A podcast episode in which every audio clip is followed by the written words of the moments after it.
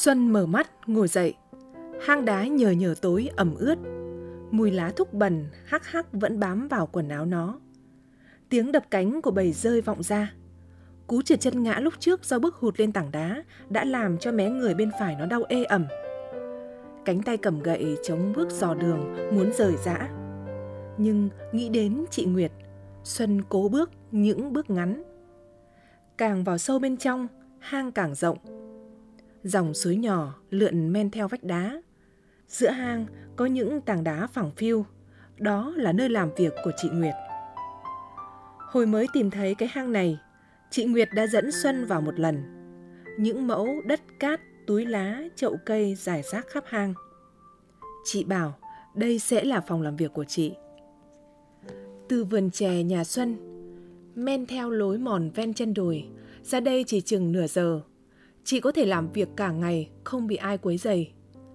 Công trình chị đang nghiên cứu, có nơi đánh tiếng, muốn mua bản quyền. Chị Nguyệt chỉ cười. Ngắm chị, lòng Xuân đầy ngưỡng mộ.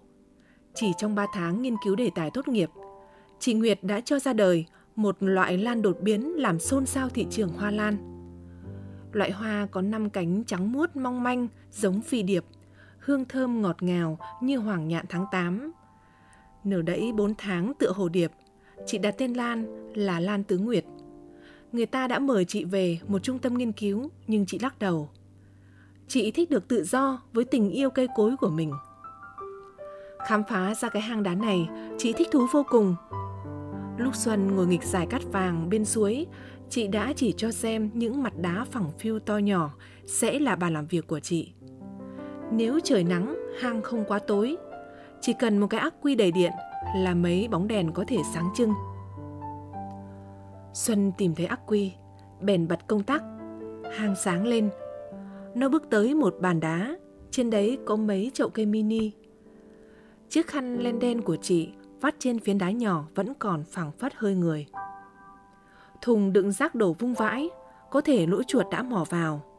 Một cái cây chỉ cao hơn gang tay, dáng thác đổ trong chậu nhỏ. Màu xanh của lá cây thẫm lại. Xuân vừa cúi xuống nhìn, những chiếc lá bỗng lay động. Cô bé thoáng ngạc nhiên, khẽ chạm tay vào phiến lá, cả cảnh con rung lên, hương thơm bỗng tỏa ra. Xuân nhận ra đây chính là cây sa hương. Chị Nguyệt từng kể cho Xuân nghe trong một tối hai chị em ra vườn trẻ ngắm trăng. Thứ cây chạm vào là phát mùi thơm. Hẳn là cây sa hương, còn có nhiều điều huyền bí khác mà chị đang nghiên cứu. Xuân đã gật đầu hứa với chị là sẽ không nói cho ai về bí mật này.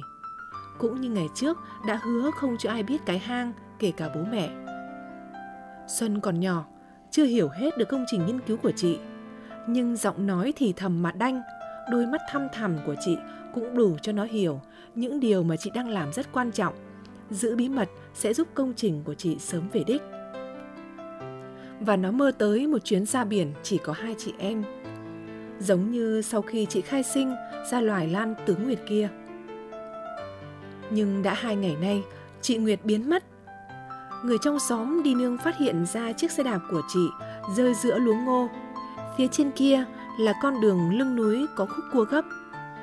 Mẹ Xuân khóc đến sưng mắt, bố thì ngồi thu lu ở góc giường. Chị Nguyệt đi xe đạp đường núi từ năm 7 tuổi.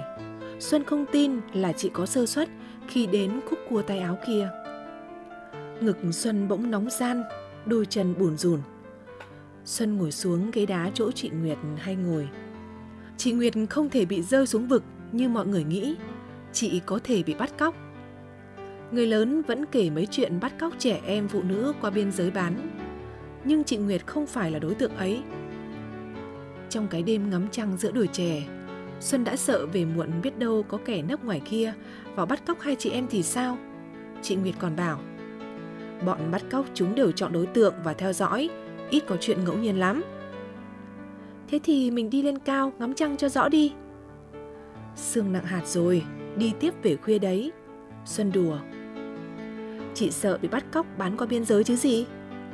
Chị không sợ cái đó, nhưng chị cũng có thể là đối tượng bị bắt cóc vì mục đích khác. Mục đích gì? Chị Nguyệt cầm tay Xuân dắt đi. Mục đích của chúng chính là cây sa hương chị đang nghiên cứu. Mấy hôm nay chị thấy có vết chân lạ sau vườn. Xuân lo lắng. Chị đừng đi đâu một mình. Cái đấy rất khó. Em phải giữ bí mật cái hang đấy, cả cây sa hương nữa. Nghe giọng chị Nguyệt thì thào, Xuân gật đầu. Dưới trăng nhìn chị Nguyệt càng xinh đẹp.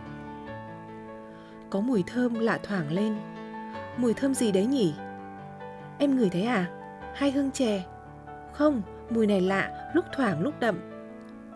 Chị Nguyệt cúi sát đầu xuống đầu Xuân. Xuân nhận ra mùi hương từ người chị. Sa hương đang ướp lên chị đấy, sau này sẽ còn thơm hơn. Có phải mùi hương làm cho chị xinh đẹp hơn? Chị Nguyệt vui vẻ cười. Em nhận thấy thế à? Xuân gật đầu. Chị còn trẻ ra, mặt chị không đăm đăm như mặt bà già khó tính nữa. Đấy chính là bí mật. Bất kể người phụ nữ nào cũng thích tỏa mùi hương và trẻ đẹp mãi.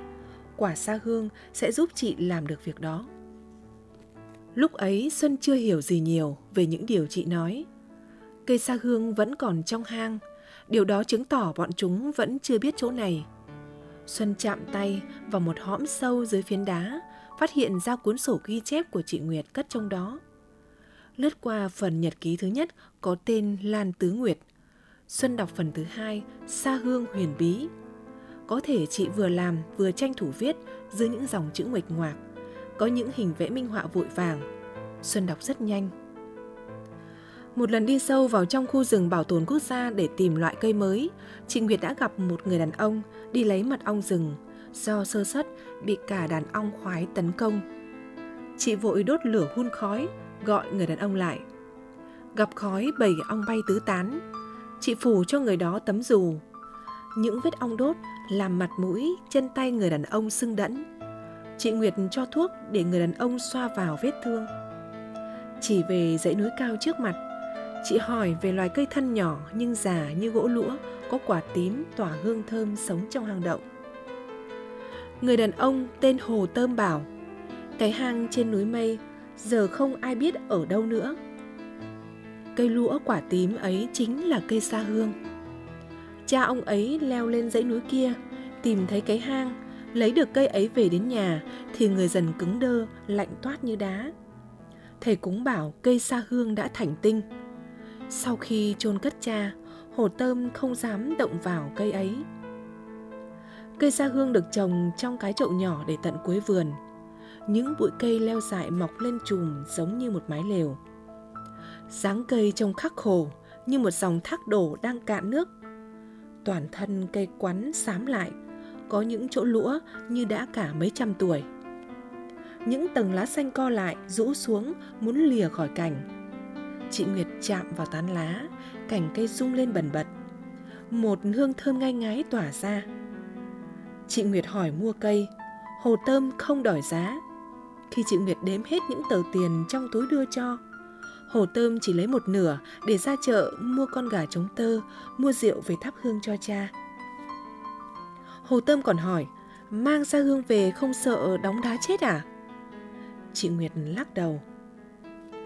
Sau hai tháng nghiên cứu, chị Nguyệt phát hiện ra cây không ưa nắng chỉ cần mỗi tháng đưa cây ra ngoài phơi nắng một sáng là đủ. Để cây trong hang đá, cây mỗi ngày một đanh lại. Cây rụt rịt, sần sùi, nâu mốc, tán lá xanh thẫm, ngọn đổ xuống mềm mại như dòng thác mỏng. Đặc biệt mùi hương nồng nàn hơn. Mỗi khi chị Nguyệt chạm tay vào cây, mùi thơm như phát ra ngấm vào da thịt chị. Nếu chị không đi dưới trời nắng thì mùi thơm ấy động rất lâu. Cây sa hương đã ra quả đầu tiên khi ở trong hang. Quả tròn nhỏ, khi chín tím thẫm như quả dâu ta, mùi thơm dịu. Chị đã ăn quả đó. Sau vài ngày, cơ thể chị biến đổi kỳ lạ. Đôi má căng hồng, làn da trắng dần lên, bắp tay tròn lẳn. Người chị tỏa ra mùi thơm. Chị hạn chế đi ra ngoài. Nếu phải đi từ nhà ra đây, chị đi từ tờ mờ sáng đến tắt mặt trời chị mới trở về. Người chị mặc áo choàng kín từ đầu xuống chân. Cứ ba tháng, Cây sa hương lại ra lứa quả mới. Chị Nguyệt đang đợi lứa quả này. Chị ngồi bên cây nhiều hơn, chạm tay vào cành lá của nó, vuốt ve nhiều hơn. Mùi hương của cây ướp sang chị. Một ngày nào đó, từ quả sa hương, chị sẽ bào chế ra loại thuốc trường xuân hương cho chị em phụ nữ. Xuân ngỡ ngàng, rời mắt khỏi trang giấy nhìn chăm chú cây sa hương. Từ một kẽ lá ngay tán thứ ba đã nhú ra một quả tím bé như hạt ngô, xung quanh có ba cái tua rua bao lấy. Thêm một quả dưới tán lá thứ hai, Xuân giật mình, nó chạm tay vào gốc cây lần nữa rồi khẽ vuốt ve từ dưới lên đến ngọn. Mùi thơm lại tỏa ra, quả sa hương đã nhìn hơn một chút. Xuân phát hiện ra bí mật của cây sa hương. Sa hương lớn bằng sự vuốt ve của bàn tay con người. Xuân linh cảm thấy điều bất ổn sẽ đến với người nào có cây sa hương. Nó lật vội vài trang, tới một trang vẽ vội mặt người với nét gạch xóa, bên cạnh là dòng chữ siêu siêu. Có thể chị Nguyệt viết vội lúc tâm trạng bất an. Gã theo dõi mình sau khi mình ra khỏi trung tâm UMH. Cây dáng bé chót lần lút sau những bụi cây, đến chợ gồ mình đã làm cho gã mất dấu. Xuân ôm cuốn sổ vào lòng, chị Nguyệt không thể rơi xuống vực, chị biết mình bị theo dõi, chị đã bị bắt cóc. Có người biết được bí mật về công trình nghiên cứu của chị, họ muốn chiếm đoạt bằng cách bắt cóc chị. Một mùi hăng hắc bỗng bay vào trong hang. Mùi của bụi cây thúc bần trước cửa hang Mùi ấy đã bám vào quần áo của Xuân lúc Xuân lách qua để vào cửa hang. Đã có kẻ nào đó đang dò đến cửa hang. Tim Xuân bỗng đập mạnh. Cất vội cuốn sổ vào túi áo trong. Xuân với chiếc khăn len trùm lên chậu xa hương, ôm lấy, chạy nấp vội vào một ngách hang. Nhưng chợt nhớ lời chị Nguyệt dặn, đấy là nhánh cụt, nó lại men theo mấy tảng đá to nấp giữa hai khe hở. Nỗi sợ hãi làm cho Xuân gần như nín thở nó sợ bị họ tóm sợ bị mất cây sa hương sợ không cứu được cả chị nguyệt người đàn bà đội khăn đen đi trước phía sau là người đàn ông tay cầm con dao dài. Quần áo họ đều dính rêu đất. Người đàn bà nhìn khắp khang, soi mói lên những chậu ươm cây, những bọc cảnh rễ. Người đàn ông lục lọi mấy thùng gỗ, mắt ông ta sục sạo, mũi hít hít. Mùi cây xa hương còn phảng phất, nó chưa thể đi xa. Người đàn bà lia đèn pin vào các vách đá, ánh đèn dừng lại trước cái ngách nhỏ trong hang. Một chiếc khăn tay rơi trước cửa hang, người đàn ông ra hiệu. Họ khom người men theo. Xuân vội rời khỏi chỗ nấp, chạy ngược ra phía cửa hang. Những mỏm đá nhọn hoắt lồng chồng đâm vào chân. Nhưng nó không bị ngã như lúc trước nữa. Không biết có sức mạnh kỳ lạ nào đã giúp nó không vấp ngã, trong khi trên tay vẫn ôm bọc khăn len có cây sa hương. Người nó dần nóng bừng. Những bước chân gấp gáp vội vã sỏi dài, mùi thơm đang tỏa ra từ người nó. Ra tới cửa hang, Xuân chui qua những bụi thúc bần rậm rạp. Lá thúc bần cọ vào mặt nó rát ngứa. Con đường mòn phía trước sẽ dẫn nó về nhà bỗng Xuân nghe rõ tiếng bước chân đuổi theo nó mỗi lúc một gần. Bụi thúc bần lay động phía sau. Xuân cố chạy, nhưng bước chân của nó không còn mạnh mẽ như lúc ở trong hang. Mùi thuốc bẩn hắc hắc đã ám lên người nó, chèn át mùi xa hương. Lúc chui mình qua bụi thuốc bẩn cuối cùng, thì người đàn ông trong hang đã đứng chặn trước mặt nó. Nó vội vã quay đầu lại. Thì người đàn bà đã đứng phía sau. Gã đàn ông tiến lại, tay vẫn cầm con dao. Đừng chạy nữa, vô ích thôi, hãy đưa cho tôi vật cô đang cầm trên tay. Xuân lùi sang ngang. Cái khăn này của chị tôi. Tôi lấy cái cây sa hương bên trong. Giọng Xuân run run. Làm gì có cây nào? Có đấy. Cứ đưa đây mau. Các người đã bắt cóc chị tôi. Chị tôi đâu? Cô trả chúng tôi cây sa hương, chị cô sẽ quay về. Cây này chị tôi mua về, không phải của các người. Gã đàn ông giơ dao chém một cảnh thúc bẩn uy hiếp tinh thần Xuân. Chị cô đã mua nó từ một người vào hang trên núi mây trộm cây. Người đàn ông tự nhận cây đấy của mẹ họ để lại. Bà ấy biết rõ tích chuyện cổ về cây sa hương trong hang động trên đỉnh núi mây cao nhất vùng – đã bỏ nhà vào hang đá tu luyện bên cây sa hương để mong được trường sinh bất lão. Chẳng ngờ trước một lần nhập thiền bên gốc cây sa hương, bà đã ăn tới ba trái sa hương, nên linh hồn đã bay lơ lửng qua chín tầng mây, không thể quay về được. Lúc hai người con lên thăm chỉ còn một bộ xương khô. Cây sa hương đã bị đánh mất. Họ tìm cây đã lâu. Cho đến một hôm, đang đi giữa chợ, họ ngửi thấy mùi sa hương thoang thoảng ra từ người con gái mặc áo choàng chống nắng kín mít và họ đã lần theo. Xuân nhìn ngang nhìn ngửa, xung quanh đều là thúc bần. Phía trước vẫn là gã đàn ông cầm con dao, phía sau là người đàn bà. Xuân quay sang trái vùng chạy, mùi thuốc bẩn làm cho bước chân nó rệu rã. Người đàn bà vừa đuổi vừa hú một tiếng dài. Tiếng hú làm cho những cảnh thuốc bẩn tựa như mọc dài ra nếu bước chân Xuân lại. Bỗng những cành lá như rách toác, dáng chị Nguyệt hiện lên phía trước. Xuân tưởng mình bị hoa mắt, nó rụi rụi mắt. Bên gốc thuốc bẩn lớn, chị Nguyệt đang bị trói chặt. Những sợi dây non thuốc bẩn đang quấn xiết lên người chị. Xuân định chạy đến. Gã đàn ông vung dao chém gió trước mặt Xuân. Chị cô bé đấy, Thế cô muốn đánh đổi không? Xuân ứa nước mắt, Đôi chân tưởng khụy xuống. Ông phải thả chị tôi ra. Gã đàn ông cười man dại. Ta nói vậy chứ, Cả cây sa hương, Cả hai chị em cô bé Đều trong vòng tay chúng ta hết rồi. Chị Nguyệt nhìn thẳng vào mắt Xuân, Giọng chị đanh lại chỉ đợi hai năm nay mới đến cái khoảnh khắc sa hương cất cánh. Em hãy mở ra, ngắt quả sa hương, ăn với lá thuốc bẩn. Em sẽ trường xuân, trường phúc, trường sinh. Em sẽ bay lên với cây sa hương.